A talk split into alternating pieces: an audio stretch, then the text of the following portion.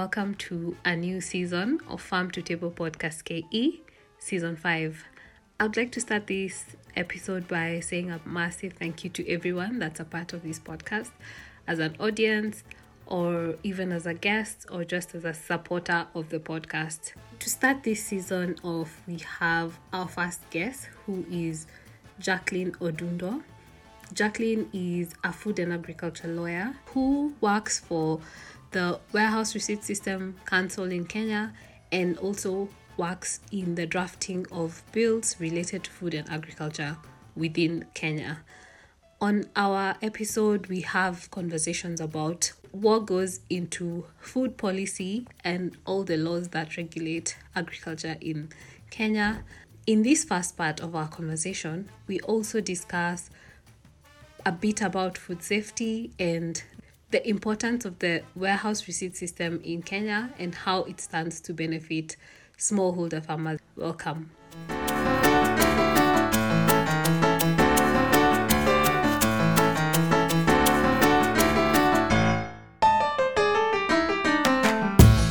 Welcome, Jacqueline. Please introduce yourself to the audience. Well, um, thank you, Wambui. Um, hello, everyone. As Wambui said, I'm Jacqueline Odundo. I am a food and agriculture lawyer. Um, of for about I think I've done this for about eight years. This should be my ninth year in this sector, especially agri. Um, with a love and an extreme, I think I call it a love or a passion for um, food systems, food safety, and uh, uh, ensuring that you know our producers and our growers get value for money of what they're doing, and that we on the other uh, we on the other hand as consumers, you know, get quality food for what we're uh, paying for or buying. Um, um, as well as you know, and that includes our processors who also have need to get quality and consistent uh, raw material to produce quality food for us. So that, in a nutshell, is what I do and why I do what I do. I don't know if that quite answers me. Oh boy. Yeah, yeah, that's great. And uh, I like that you said so that the producers also get value because Yeah. that's where I find a bit of a disconnect working in this industry is that um, the producers who are the farmers, and especially in Africa and Kenya, are small scale farmers and they are the poorest of the population. So it's good to find solutions that allow them to also find value and live, you know, quality lives. Right. Yeah. So please tell us a bit about the work you do. You you you've touched a bit on it, but maybe give us a bit more detail. Um, so my work ranges. It's it's um it's quite huge, Mm, but um let's say I do it in two ways. I have my nine to five and I have my five to nine. Uh, I'll put it that way. right. They collide sometimes, but Yeah. I'll, that's how I can explain it. So for my nine to five, I I work at the Warehouse Receipt System Council, um, which is a fairly new concept in Kenya, but not quite new around the world, where um, we regulate the space of the warehouse operator who issues a warehouse receipt to a depositor. So you deposit your commodity. This could be your maize, this could be your potatoes, this could be your Mhm. coffee. Um, you're issued with a warehouse receipt. Um, this receipt um, provides for your quantity, your quality, uh, your name, uh, uh, the amongst others, the year, the harvest year, the harvest season, Mhm. um, uh, details of the warehouse operator and where it's located, is located, plus the license, and from there you're able to use your warehouse receipt to seek financing Mhm. or to wait as you also wait for uh, better prices. So essentially, during harvest, when there's a lot of supply, there's what you, what you call oversupply and little demand, the Mm. price is quite low.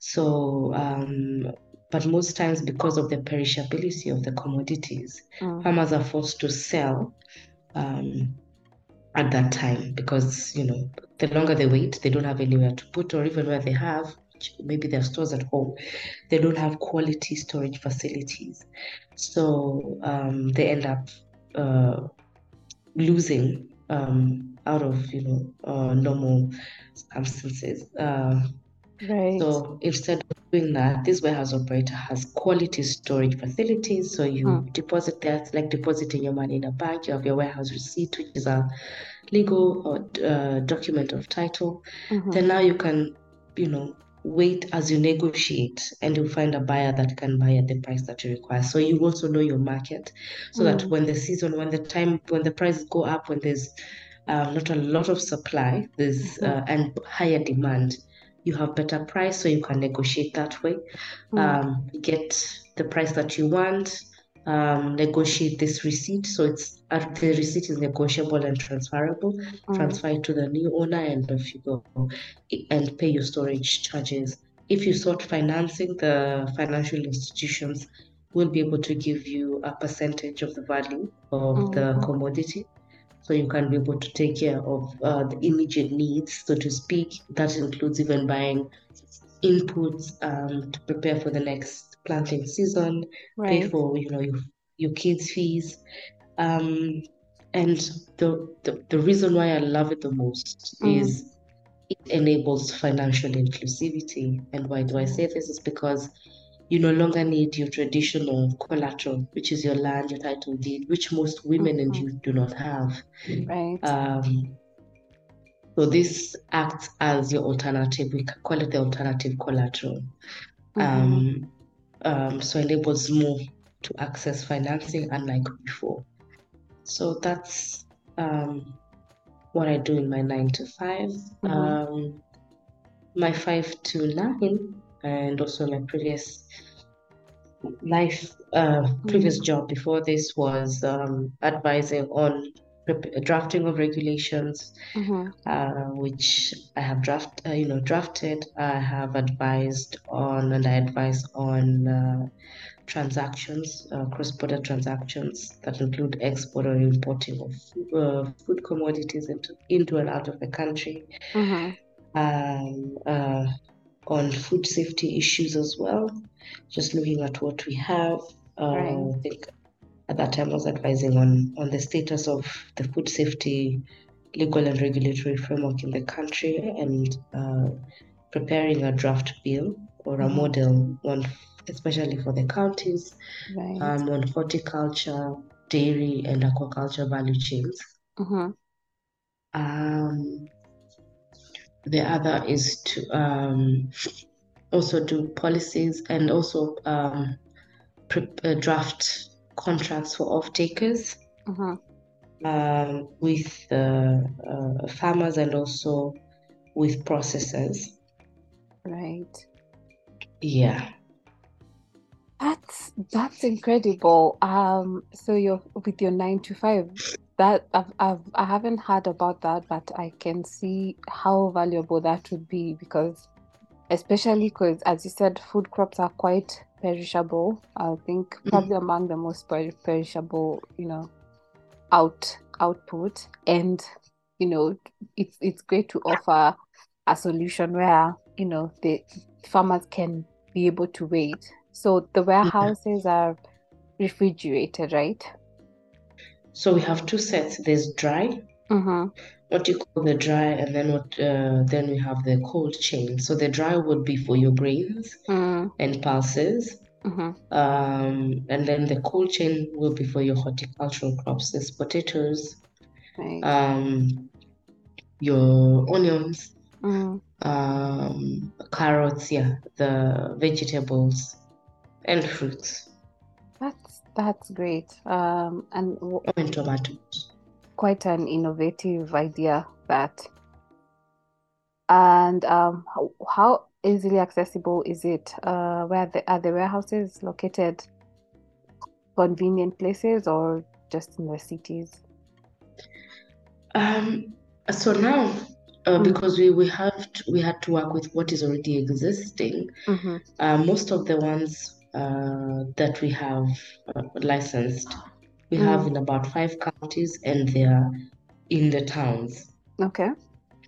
Um, so we don't have one uh, the- ones that we have yet to license the ones that are close enough to to the farmers. Yeah. Though we have, we also have a problem in the country that we do not have sufficient quality storage facilities. Right. for Or or the you know the necessary power you know pow- power requirements in a lot of Yes, and that rural areas. standards. Uh-huh. Yeah, Yeah. that meet the standards. So we are also trying to ramp uh, uh, ramp up investments in Mhm. this um, in this sector, Mhm. um, so that we have uh, structures that actually meet the set standards for handling these commodities, Mhm. and that can be as as close as it also makes as financially it, it makes economic sense for the warehouse operator to put there because you remember the warehouse system depends on volumes. Mm, So you have if you have high volumes, then you need low margins, Mhm. which means you don't pass on your storage costs. You- They're not higher, so you don't pass it on to the producer.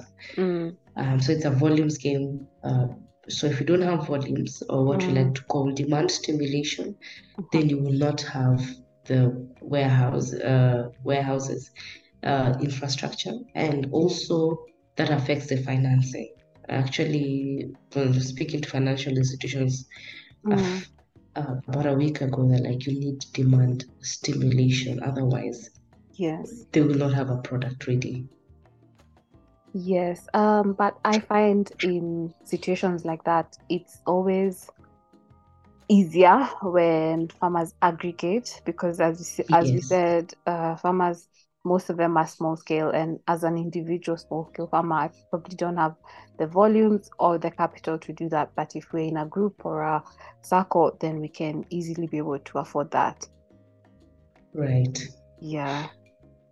So because of that, we are also working. Um, we are really trying to sensitize and train cooperatives Mm, um, to be able to um, aggregate and to mhm. find, uh, you know, to, to, to give them the benefits of doing this um, Yeah. together.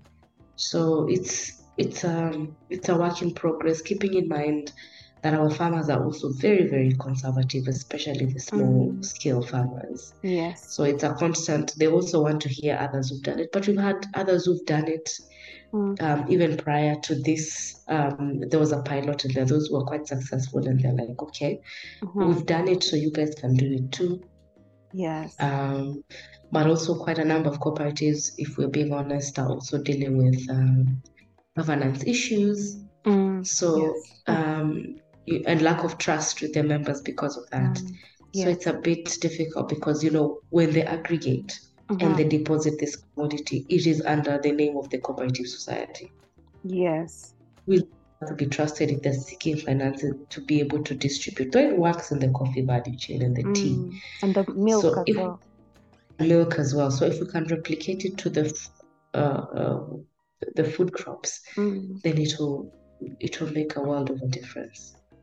Yes, I get I get exactly what you mean because um I work I'm doing some work with an organization that is seeking to also build financial inclusion by Mhm. creating a farmer wallet basically. Okay. So Mhm.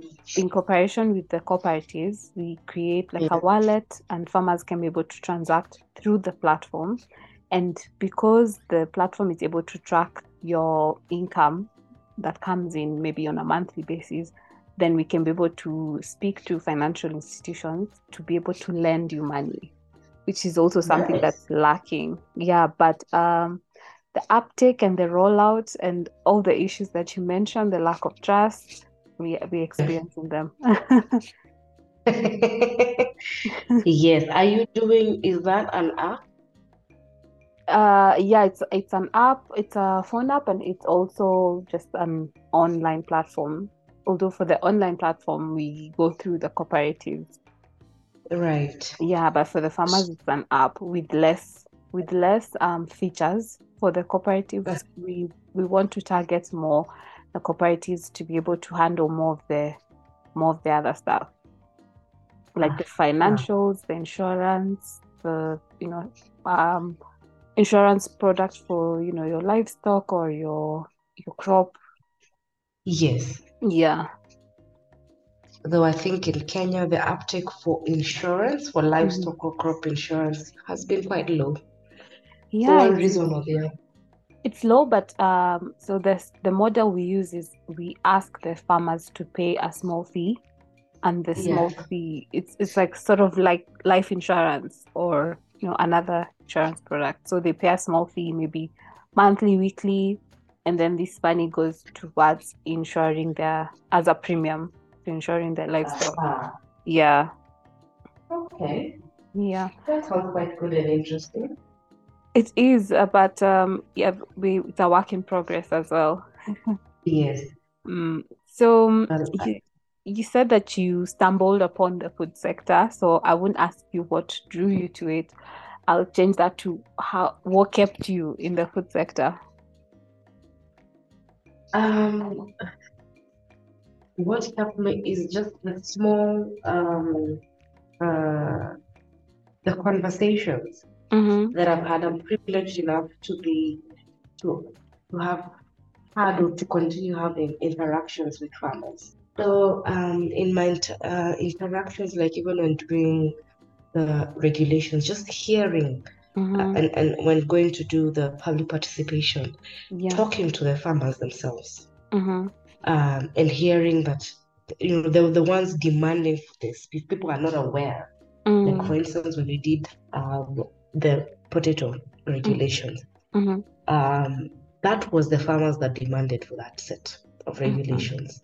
Mm-hmm. Why? Because they're the ones suffering at the mercy of the brokers. Mm. Um, because of the weight of Mhm. the the packaging Yes. and the, the price. So can you imagine getting paid um 300 to 900 bob for a 120 kilo bag of potatoes Mm. and not factoring your cost of production and nobody cares and they want you to fill it. Yeah. So the whole one making money are not you, Mm-hmm. it is your brokers or your traders and the processor, uh, you know, anyone else from there on who are making more money than you have. Yeah. because the processors once it's a finished you know they've, they've done their value addition of course they're Mm. going to get more money for it so Mhm. they said no we want to be able to get value for what we are producing at the very least Yeah. and can we have smaller packaging and people um and so that the value chain knows this is how much this is how how much you're supposed to buy from us in this kind of package 50 kilos is what we want Mm. also our, our young men are hurting you know we are have uh, developing health complications Mm. because of this um so there we were developed the first set and went around I, I remember thinking are we doing rallies here because they would turn up i remember like in meru Mm. they came up to the stadium to complete with placards Mm-hmm.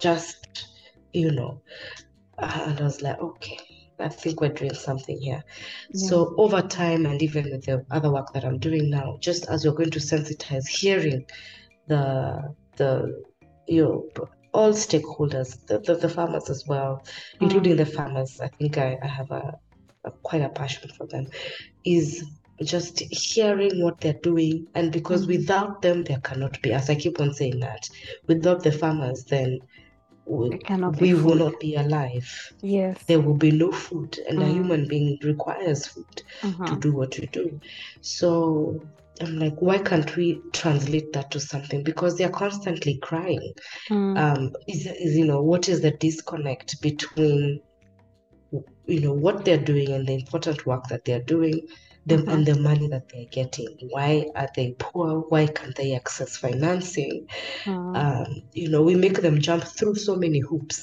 Yes.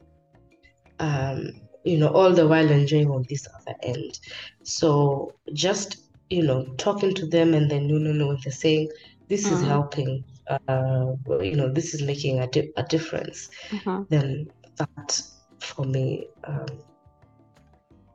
uh, keeps me going. Um, On the other end, um, has been my issue with food food safety. So Mm. also um, over time, we realized that we do not have. I mean, there's also a, quite a bit of a disconnect there because of the of, of the rules of the different bodies, Mm. and so uh, maybe a little bit controversial. So I might not touch on it too much, but but um, uh, I always say, and I've been saying in the last couple of years, Mm.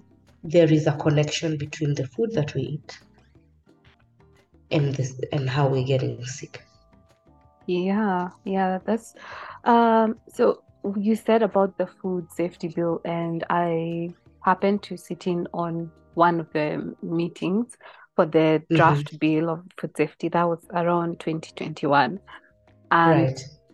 so uh, I used to work for one of the government parastatals at the time and Right. yeah so that's when I realized actually we we regulate so much the food that goes Mm. out there, but when it comes to the food that we ourselves are consuming, that there's no regulation, none at all. Right. Yeah, so I think the only body that maybe regulates food safety is for Kenyan food is probably KEBS, and I, I don't know that they are doing so well with that. But I keep telling people, KEBS is a standard holder, Mm-hmm. and and uh, especially you see they're not the expert in this. They are the national what you call the national inquiry point Yeah. as per the site um, sanit, um phyto uh, sanitary um, conventions. Uh-huh. So they're the, they're the point of entry, they're the point of which, you know, they're the ones that report yeah. um, to the main body. But the implementers of Mhm. this standard are the different regulatory bodies. Mm-hmm. So, um, and, uh, you know, like, you know, the one for the, if you're exporting, there are those. Then KEPHIS will, of course, issue with this SPS certificates. Yeah. Um, but if we could replicate and do the Mhm. same thing and demand the same, because the standards are the same, demand the same here Yes. for food for our consumption, Mhm. then the one for export will not have a problem because even them they they track back and they, They trace do. that Yes. here. But you'll also find the unfortunate part even our farmers know. So you'll find one that grows one for export, one Uh, grows the other one for then on another side of his his or her farm grows the one for uh consumption. um, local consumption and then their own consumption. And my Yes. goodness, uh, uh, let's just say, I keep sometimes I say, if I told people what I've seen, you wouldn't eat. Yeah, I agree. But but what do you think actually being in the in the in the field, who do you think is best placed? Is it the public health sector because they are able to to check, you know, to some extent the the quality of meat, for example, that we consume? Do you think that they should also take on the plant side? What, how do you see that working? No, public health can't check on the plant on the Mhm. production side. They come in when it is already it is going to your table. So Mm, from market to table, that is where public health comes in. But mhm. agriculture comes in from production because remember food safety starts Yeah. with production. Yes, exactly. What you put in to the soil, what you put Mm. into the food really, really, really matters. Mm-hmm. So if what you put into the soil is garbage, Mm, then it doesn't matter what public health will come and do. The the, the commodity will have will have grown with the point, you know, the residue contaminated. Yeah. contaminated. Yeah. Mm-hmm.